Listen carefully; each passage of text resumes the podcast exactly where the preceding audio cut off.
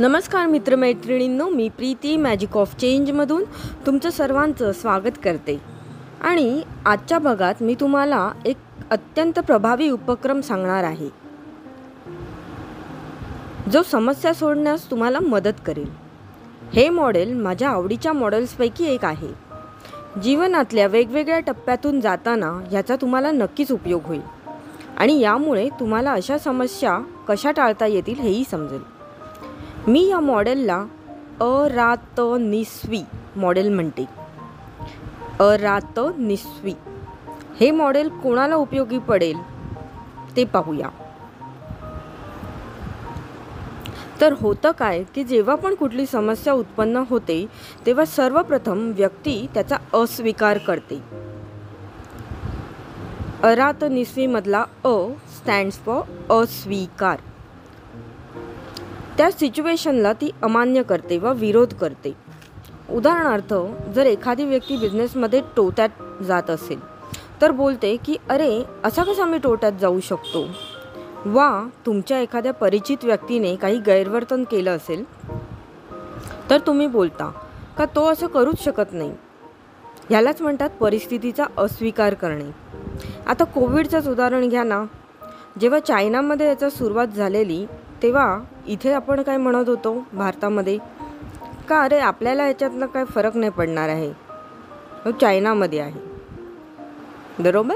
ह्यालाच म्हणतात अस्वीकार करणं.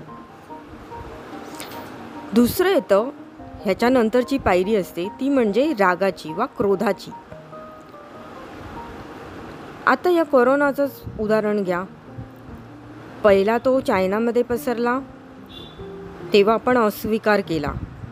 आणि नंतर तो जेव्हा भारतात पसरू लागला तेव्हा सगळे चायनाच्या नावाने रागाने खडे फोडायला लागले की ह्यांच्यामुळे आमचं किती नुकसान होतं आहे आम्हाला घरी बसावं लागलं आमचे कित्येक नोकऱ्या गेल्या आहेत आमच्या इत्यादी इत्यादी. हाच म्हणजे आपण राग व्यक्त करायला लागलो नंतर. नंतर तिसरं म्हणजे नंतरची जी पायरी आहे ती म्हणजे तर्क कुतर्क करतो आपण. म्हणजेच आपण बोलू लागलो की अरे हा कोरोना मुंबईत आणि केरळमध्ये जास्त पसरला आहे इथे बरीच लोकं बरी पण झाली आहेत. गुजरातमध्ये हा येणार नाही किंवा अजून काही काही. किंवा आता याची दोन तीन महिन्यांमध्ये लस येईल. ह्याला तर काही जास्त दिवस राहणार नाही आहे इत्यादी इत्यादी आपण हे असे तर्क कुतर्क करायला लागतो. तर असंच आपण कुठलाही जेव्हा आपल्याकडे समस्या उत्पन्न होतो तेव्हाही ह्याच पायऱ्यांमधनं आपण जात असतो बऱ्याच वेळेला. पहिला अस्वीकार नंतर राग नंतर त्याच्यावरती तर्क कुतर्क करायला लागतो. आणि त्याच्यानंतरची जी पायरी येते ती येते निराशेची. म्हणजेच उदाहरणार्थ आता कोरोनाचंच घेतलं आपण तर हे असं नाही व्हायला पाहिजे होतं. आता आमचं पुढे कसं काय होणार? आता ह्याच्यावरती लस कधी मिळणार? आमचं नोकऱ्यांचं काय होणार? इकॉनॉमीचं कसं होणार? इत्यादी इत्यादी. आणि याच्यानंतर जी शेवटची पायरी येते ती म्हणजे स्वीकाराची. जसं आपल्याला या कोविडवर मात करून आता जगायला शिकलं पाहिजे.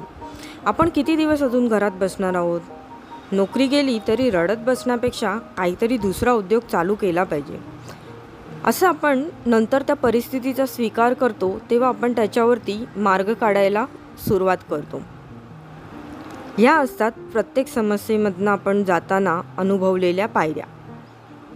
अस्वीकार राग तर्क कुतर्क निराशा आणि मग स्वीकार.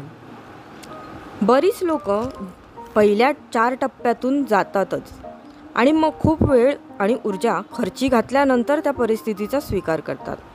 पण तेच जर आपण आधीच स्वीकार केला त्या परिस्थितीचा तर विचार करून पहा.